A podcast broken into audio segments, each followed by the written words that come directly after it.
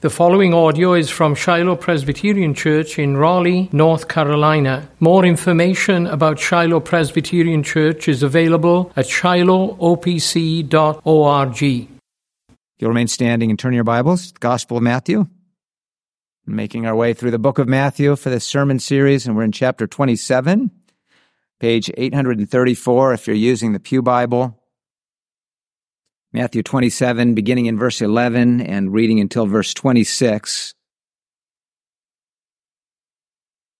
Let us worship the Lord together by listening very carefully to this, the public reading of His Word. Matthew 27, beginning in verse 11. Now Jesus stood before the governor, and the governor asked him, Are you the king of the Jews? Jesus said, You have said so. But he, when, he, when he was accused by the chief priests and elders, he gave no answer. Then Pilate said to him, Do you not hear how many things they testify against you? But he gave him no answer, not even to a single charge, so that the governor was greatly amazed. Now at the feast, the governor was accustomed to release for the crowd any one prisoner whom they wanted.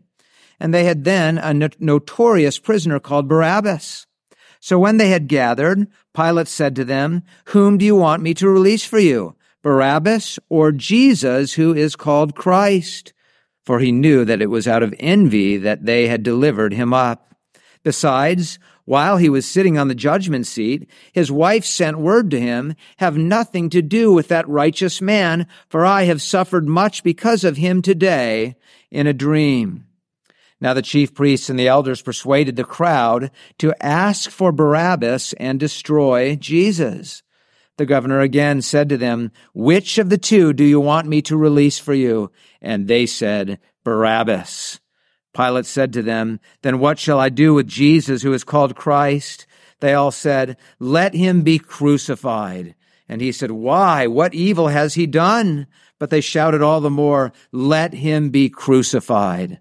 So when Pilate saw that he was gaining nothing, but rather that a riot was beginning, he took water and washed his hands before the crowd, saying, I am innocent of this man's blood. See to it yourselves. And all the people answered, His blood be on us and on our children.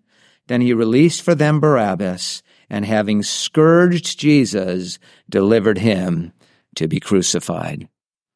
Amen. That's far the reading of God's word. Let's uh, seek his help in prayer. Let's pray. Father, we bless you for your word, which comes to us again this day. Father, come to us, blessing us, O Lord. Uh, we pray that you would open up our eyes, that we might indeed once again this day behold wondrous things from your law, from your gospel, from your word. Uh, Lord, would you guide us by your spirit into all truth and cause us to grow by that truth in the grace and knowledge of the very Savior herein revealed, in whose name we do pray. Amen. Please be seated.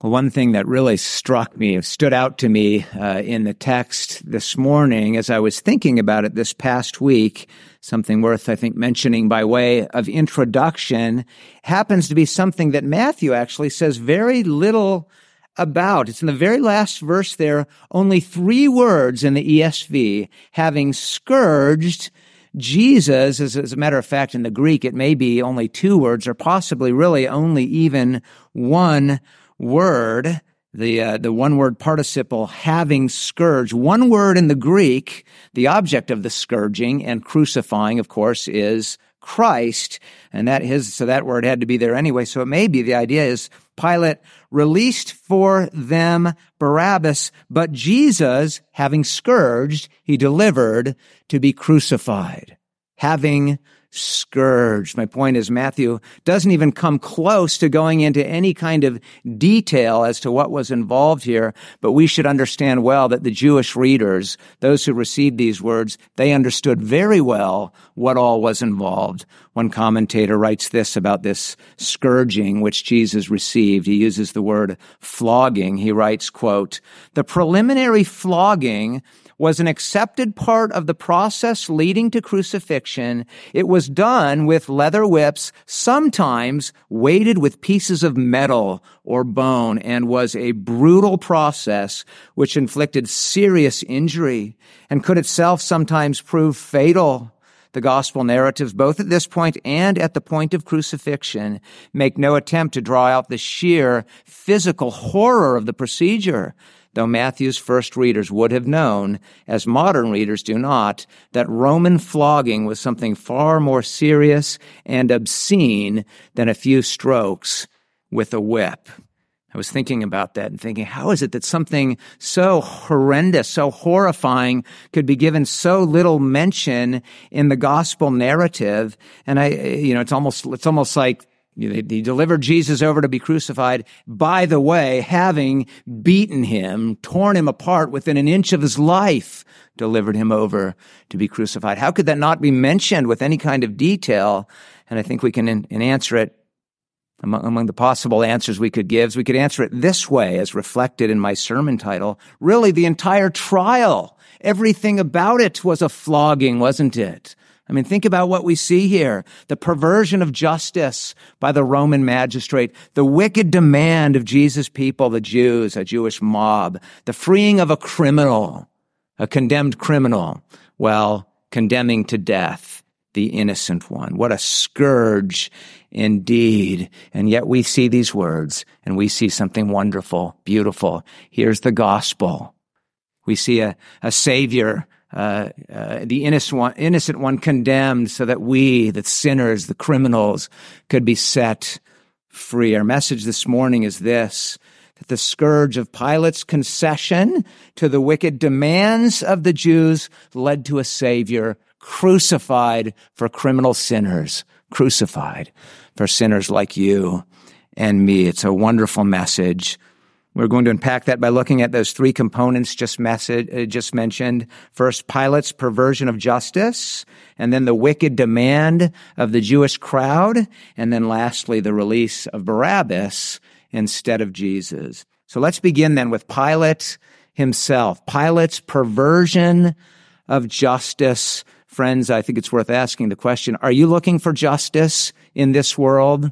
Are you tempted? Do you feel constrained to, to join together with the social justice warriors of our modern day? I think one thing that the crucifixion of our Lord reminds us, teaches us, is that you would be a fool to think that you're going to find anything close to ultimate justice in this broken world as we saw before, and actually we see it again today. We certainly didn't get it from the uh, from the Jewish high priest, the Sanhedrin, but neither did it come from Pilate.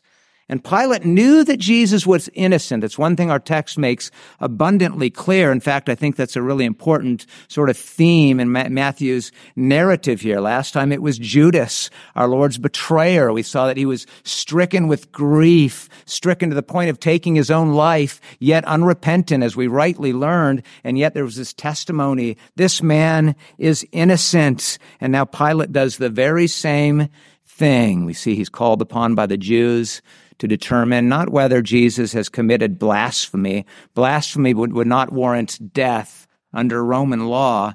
The accusation here is that, that Jesus is a self-proclaimed king who wants to lead the people in rebellion against Rome. This man is a threat to the empire. Luke's gospel makes it even more clear than does Matthew that this is really the accusation. In Luke chapter 23, we see that, that they're accusing him of misleading their nation and forbidding them to pay tribute to Caesar, saying that he himself is a king. The idea of being a king in place of Caesar. And we know, of course, those are all terrible lies, lies which Jesus very easily could have refuted, but we see that the only answer he gives to any of this is that brief answer to Pilate's question, Are you the king of the Jews? Are you the king of the Jews? It's an interesting answer we see here. Jesus replies, You have said so. Actually, again, only two words here in the Greek. I think that the old King James better captures the brevity of the response when it says, Thou sayest, Thou sayest. We, we know, of course, from, from the Gospel of John, John chapter 18, that Jesus did say more than just that. Jesus said, My kingdom is not of this world. If my kingdom were of this world, my servants would be fighting and so forth. Interesting that Matthew chose to include just this brief response. And I think what we see here is very similar to what we saw in the last chapter, our Lord's response to the, the question of the high priest. Are you the Christ? Are you the Messiah? These two concepts go together. The Christ, of course, Messiah would be the king. And I think Jesus here again is basically saying, yes, but I don't mean by that what you mean by that, or perhaps even better to say, I don't mean by that what those who are accusing me would have you think that I mean by that. I'm not the kind of um, Messiah that they're, they're accusing me of being, one seeking to lead the people and rebelling against Rome. No, Jesus was innocent. He was innocent, and Pilate knew he was innocent. I think we can identify three, three things in particular that show that in our text. First, as we see in verse 18, it was, it was apparently obvious to Pilate that they were completely motivated by envy, not about true concern about justice. This really was politics, wasn't it? Uh, we see this also in John chapter 11, verse 48, where the Jew, we read about how the Jews were concerned that if the people believed in Jesus, well, the Romans would come away and they would take away their place and their nation. So this was really about their own standing, not a pursuit of justice. This was a pursuit of selfishness. This was self-interest and Pilate saw it. But then secondly, know what we see up in verse 14, just as we saw our Lord's uh, amazing silence before the Sanhedrin, we see the same thing again, again in our text this morning. We see the amazing silence of Jesus. Jesus remained silent, and everything we said there applies here as well. Christ obeyed. Christ magnified obedience to the ninth commandment by the way he restrained his lips. Our Lord persevered in perfect obedience. And here we see that he did so in a way that sort of caused Pilate's jaw to drop to the floor. The governor was amazed, amazed. And I think we should say amazed in a positive way here. I suspect that knowing that Jesus could have so easily refuted this false, wretched testimony, Pilate was amazed by his restraint. This was proof that Jesus was anything but what they were claiming of me. If he was wanting to exalt himself as a king, he'd be defending himself, but he was silent. And then thirdly, and this is an interesting one, isn't it? We note in verse uh, 19 how Pilate's wife knew from a dream that Jesus was innocent. It's possible that uh, Pilate's wife was drawn to Judaism, came to fear the God of Israel. Some suggest that indeed she was a God-fearer. We don't know for sure that that was the case. The Bible doesn't tell us. But here we see that she sends him word, have nothing to do with that righteous man. I've suffered much because of him today in a dream. And one side note I think we should mention is that we should not see this as a, a, a warrant for seeking after messages or guidance from God in our dreams. I used to have to tell people that as a missionary in Africa. Africa. I would say again and again, the only place we're to be going for guidance from the Lord is His inspired word, the Bible, which has given everything that we need for, for life and for godliness. Second Peter chapter one, verse three. Everything we need so that we might be complete and equipped for every good work. Second, uh, Second Timothy three, 17. That important truth notwithstanding, it's interesting. God can use any means he chose, and he chose to, to impress upon this woman uh, the innocence of Christ through this dream. And the Lord used this, I think, in, as part of the means of convincing Pilate that Christ was innocent. And so in multiple ways, Pilate knew Jesus was innocent. And yet, despite all this, Pilate cowardly perverted justice, the washing of his hands, which we'll say more about in a minute, but, but that did not absolve Pilate of his guilt.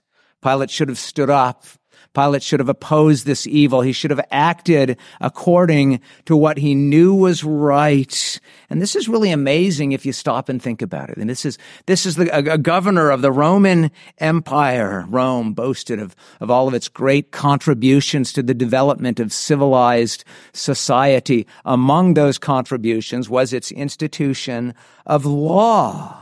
The laws of the 12 tables. That was that, that legislation that, that stood at the foundation of Roman law, written some five centuries before these events. The 12 tables are seen as foundation, foundational to our, our modern concepts of justice and punishment and so forth. How ironic that Rome goes down in history, forever known as the empire, the government under whose authority the innocent Son of God was condemned and was crucified. Remarkable.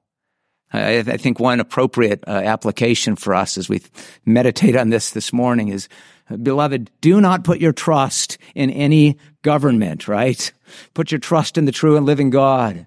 Good thing to remind ourselves of as we approach another election year. Do not put your trust in the government. Pray for those in authority. Submit to them as our Lord has taught us to do. And I'm certainly not saying that we're just to stand by and do nothing while the world goes to hell in a handbasket, as the saying goes. Certainly we're to be prayerfully involved. We're to vote. We're to speak out. We're to be involved in every way that the Lord enables us and calls us to be. But we do well to remember that our Lord has not promised us any throne established upon righteousness in truth, not ultimate righteousness in truth, not in this sin cursed world. Jesus said, My kingdom is not of this world. And, and, we can add to that, you know, if, if we expect never to have to, to, to suffer at the hands of wicked magistrates, I think we're exalting ourselves above the Lord. We're, we're forgetting what he taught us. No servant is above his master. If they treated me this way, do you think you expect any better for yourselves? And I, we, we certainly should pray for upright rulers and pray for Christian rulers. We ought to rejoice when that happens. But dear Christian, don't put your trust in government. And we can add to that, do not despair, but trust the Lord that He is in control. He's even able to work through the wicked actions of wicked leaders. We see that most clearly in our text, do we not? God accomplishing good through the actions of evil leaders look at the good that he was doing as our Lord suffered under the scourge of the injustice delivered under Pontius Pilate and suffering this way in, in, in, in, in uh, response to the wicked demand of his own people, the Jews. That brings us to our second point this morning, the wicked demand of the Jewish crowd Pilate was, was anything but innocent, and we're going to say even more about that. But what's most amazing is that he's the one who ends up looking really good in comparison to the covenant people, the Jews. Pilate's reluctant about giving Jesus over to death. The Jews, they're the ones uh, pressing for Christ's execution. And when we, we, we say the Jews here, uh, we're referring not only to the religious leaders, but even the crowd whom they have persuaded to turn against Jesus. Leave for the moment the, the tragic choice of Barabbas over Jesus, but jump down to verse 22 in the text. And I want us to just think about this. Just imagine the scene here. Pilate asks them, well, then what shall I do with Jesus who is called Christ? And what is their answer? Let him be crucified. What an amazing answer. It almost strikes me that, that Pilate himself is stricken with, with unbelief. He's the one defending his innocence. Why? Why? What evil has he done? Just think about that question. Ponder that question this morning. A question which deeply profound and yet so simple. We ought all to be able to answer that question. What evil has he done? Even the children.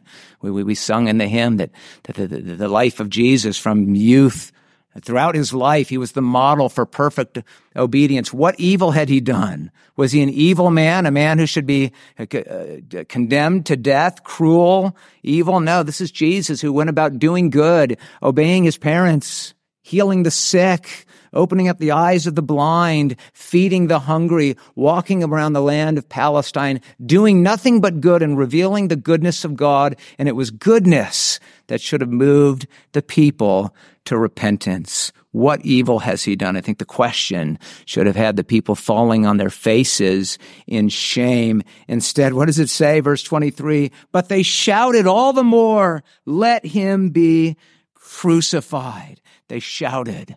They shouted loudly. They shouted violently. This was no peaceful protest. What does it say in verse 24? Not only was Pilate unable to persuade them, but he was afraid a riot was about to break out. A riot was beginning, the text says. It seems that without one word about what evil he had done, not one word about why he should be crucified, all they could do was shout, crucify him, crucify him. Talk about injustice. And these were the covenant people, right? These were the people who received something far greater than the 12 tables, the Roman law. These were those who received the, the law of God delivered on those tablets of stone on Mount Sinai, written, engraved with the very finger of God. And here they were dashing it all to pieces. And note what happens next. Pilate takes water. It's in fitting that we had a baptism this morning. Here, Pilate takes water and he, he's washing his hands in innocence. What an amazing act to perform before the Jewish crowd with their ritual cleansings and so forth. Again, Pilate was not a righteous man. You know, historians have, have uh, described Pilate as being oppressive and cruel, even as one who frequently executed untried prisoners. So much for Rome's great system of justice, right? It didn't really uh, apply so much to those who weren't Roman citizens, and our Lord was not a Roman citizen. Pilate was not knowing, known for being kind to the Jewish people. Luke 13 tells us of a time when he apparently slaughtered Galilean Jews as they worshiped because we were told that he took, took their blood and mingled it with the blood of their sacrifices. So think about this. This is a man who himself had blood on his hands. And what is he doing in this context? And again, I'm not suggesting that he was innocent with respect to the, the death of Christ. He was guilty. The people were guilty. The whole thing stunk. It was a, it was a flogging indeed. But at least in Pilate's case, there was some, some conflict of conscience here.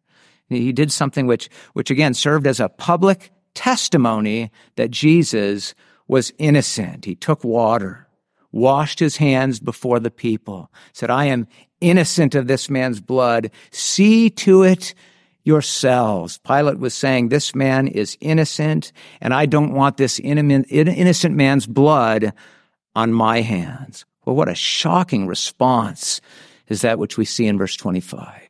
His blood be on us and our children. What a tragic, tragic picture of the covenant people. We might again ask the question, which Jews in particular were these folks here?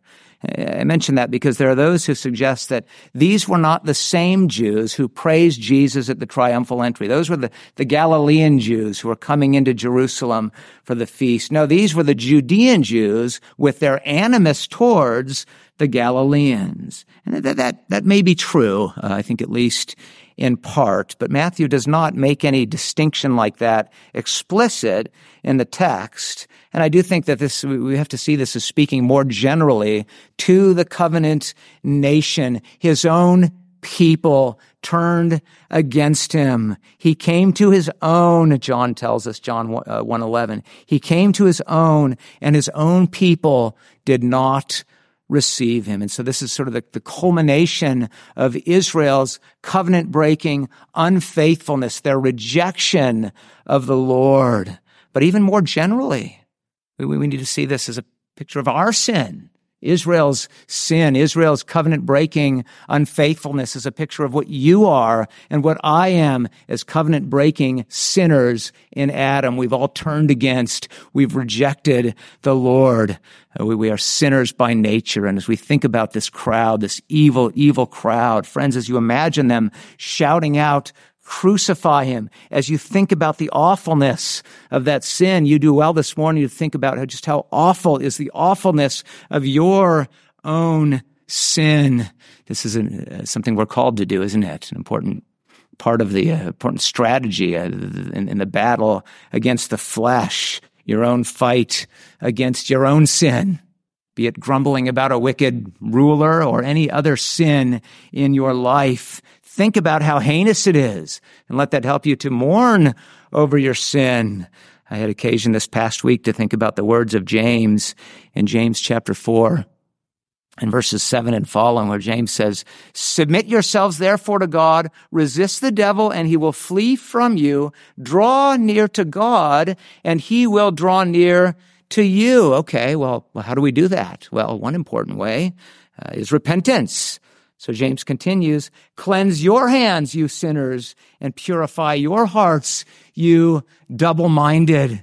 There were some who once shouted in support of Jesus and then they turned about him, talk about double mindedness. Well, that's a picture, James says, of what you all are, as what we all are as sinners. Repentance involves being broken over our sin. And so verse 9 continues, James 4 9, be wretched and mourn and weep. Let your laughter be turned to mourning and your joy to gloom. Humble yourselves before the Lord and he will exalt you. Well, brothers and sisters, it helps us to do that as we think about the fact that it was our sin, your sin, my sin that required a suffering Messiah. Do you believe that? You think about that even as, as you're singing how deep the Father's love for us? We sing those words, behold, uh, behold the man upon a cross, my sin, my sin upon his shoulders. Ashamed, I hear my mocking voice call out, among the scoffers. It was my sin, my sin that held him there. I think about the words of the great hymn, Ah, holy Jesus. We sing, Who was the guilty? Who brought this upon thee? Alas, my treason, Jesus, hath undone thee. Twas I, Lord Jesus. I it was denied thee. I crucified thee or to express it using the words of our text this morning, my sin, my sin is the scourge upon Jesus. And every time I sin, I'm the one who commits the flogging. You see, when you, when you, when you see your sin truly that way, when you feel that in your heart, then Christ becomes so much more precious to you. And I want us to think on that as we come to our, our last uh, point this morning. The last thing we see is, is this the release of Barabbas instead of Jesus. So our text ends, then he released for them Barabbas and having scourged Jesus, delivered him to be crucified. I think the uh, the release of Barabbas so powerfully ex- really reveals the uh, the hypocrisy, the injustice. And why is that? Well, Barabbas actually was guilty of the very thing of which they were accusing Jesus. Barabbas was a rebel, a rebel against Rome. Barabbas had been involved in insurrection and even had committed murder, which we know from Mark chapter 15 and verse 7. And here again, Pilate knew it. He knew it was true. Pilate sought to make use of this, this custom, something that apparently took place every year at the feast where he would release to the crowd one prisoner whomever they chose. Surely, surely Pilate thought, surely they would have, they, they, they would choose Jesus and have him released. it's kind of a reminder, isn't it, that sometimes politicians can be a bit out of touch with what really is important to the people whom they, over whom they rule.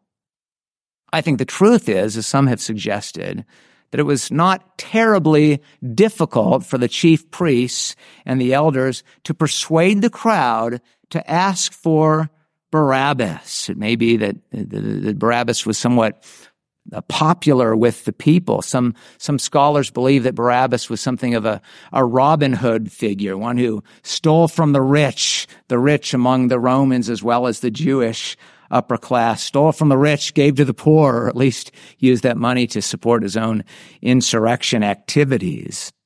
He was not just any common criminal. R.T. France writes that he was a freedom fighter to the Romans, an insurrectionist, but to the Jews, Pilate, uh, or Barabbas was a patriot. I suppose to the Jews, when we, when, at least for many, when we think about what it was that they wanted in terms of a Messiah, it was Barabbas who fit the mold a lot better than Jesus did. So just think about this. For many, if we can say that they, they loved Barabbas, what was it that they loved about him? Well, Barabbas was outwardly what they all were in their hearts. They were rebels. They were murderers. And so they were happy to yell out, to yell out violently, even riotously, with great zeal. Free Barabbas and crucify him. Free the murderer. Free the insurrectionist and crucify. Crucify the innocent one. Crucify the one innocent of any, any crimes committed against Rome. Oh, the hypocrisy. Oh, the injustice. Oh, the, what, what a scourging it was indeed. And yet, here's where we say, but what beauty. What glory, what grace, what a great God. Here we see the gospel revealed so wonderfully. The guilty one is condemned while the prisoner, uh, sorry, the, the, the innocent one is condemned while the guilty one is set free. For all of you who know Christ, who love this gospel, I don't, I don't need to tell you how wonderfully this, this pictures the gospel itself.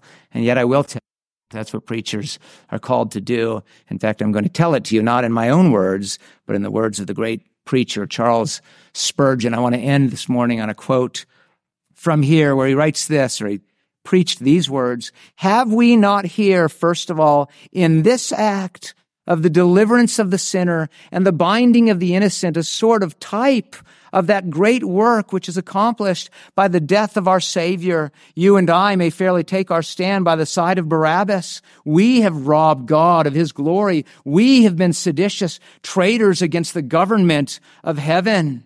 If he who hateth his brother be a murderer, we also have been guilty of that sin. Here we stand before the judgment seat. The Prince of Life is bound for us, and we are suffered to go free. The Lord delivers us and acquits us, while the Savior, without spot or blemish or shadow of a fault, is led forth to crucifixion. What wonderful words. What a wonderful, wonderful Savior. Let that move you, yes, to hate your sin.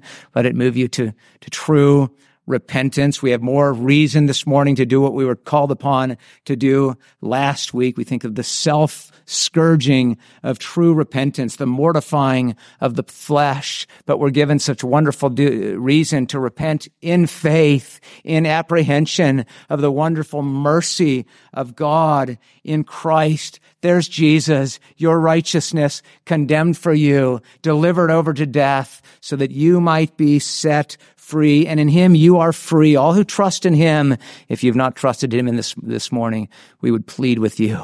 Today's the day of salvation. There's no other savior for sinners. Trust in the Lord Jesus Christ, and you will be saved. You will be set free, free from sin, free to serve him as your king, king indeed, not just king of the Jews, but king of kings, lord of lords, lord of heaven and earth, the one whom they crucified and the one whom they would crucify and indeed did, God has raised from the dead, proving that all of the kingdoms of this world with all of the wicked magistrates will in the end come to an end, but his kingdom will endure forever and ever and ever. And you are free to serve him then as you take up your place in his kingdom. Let's pray. Lord, what a wonderful Savior indeed. What a glorious King. We bless you, O Lord God, for his suffering, and we bless you for his glory. Father, we long for his kingdom, the kingdom uh, which is coming in glory, the kingdom which comes, and the, the Pilates of this world will be no more, and only only where there'll be will there be Christ reigning in righteousness forever and ever and ever. We say this morning again, "Come, Lord Jesus, come." But Father, help us even now to live under your righteous rule. Help us to put our trust not in any earthly, earthly magistrate, but only in you, the true and living God. Father, would you come and strengthen us this day? Uh, strengthen our faith even by your spirit, working through your word and grant that we might go forth from this place living as faithful servants, disciples of King Jesus. It's in his name that we do pray. Amen.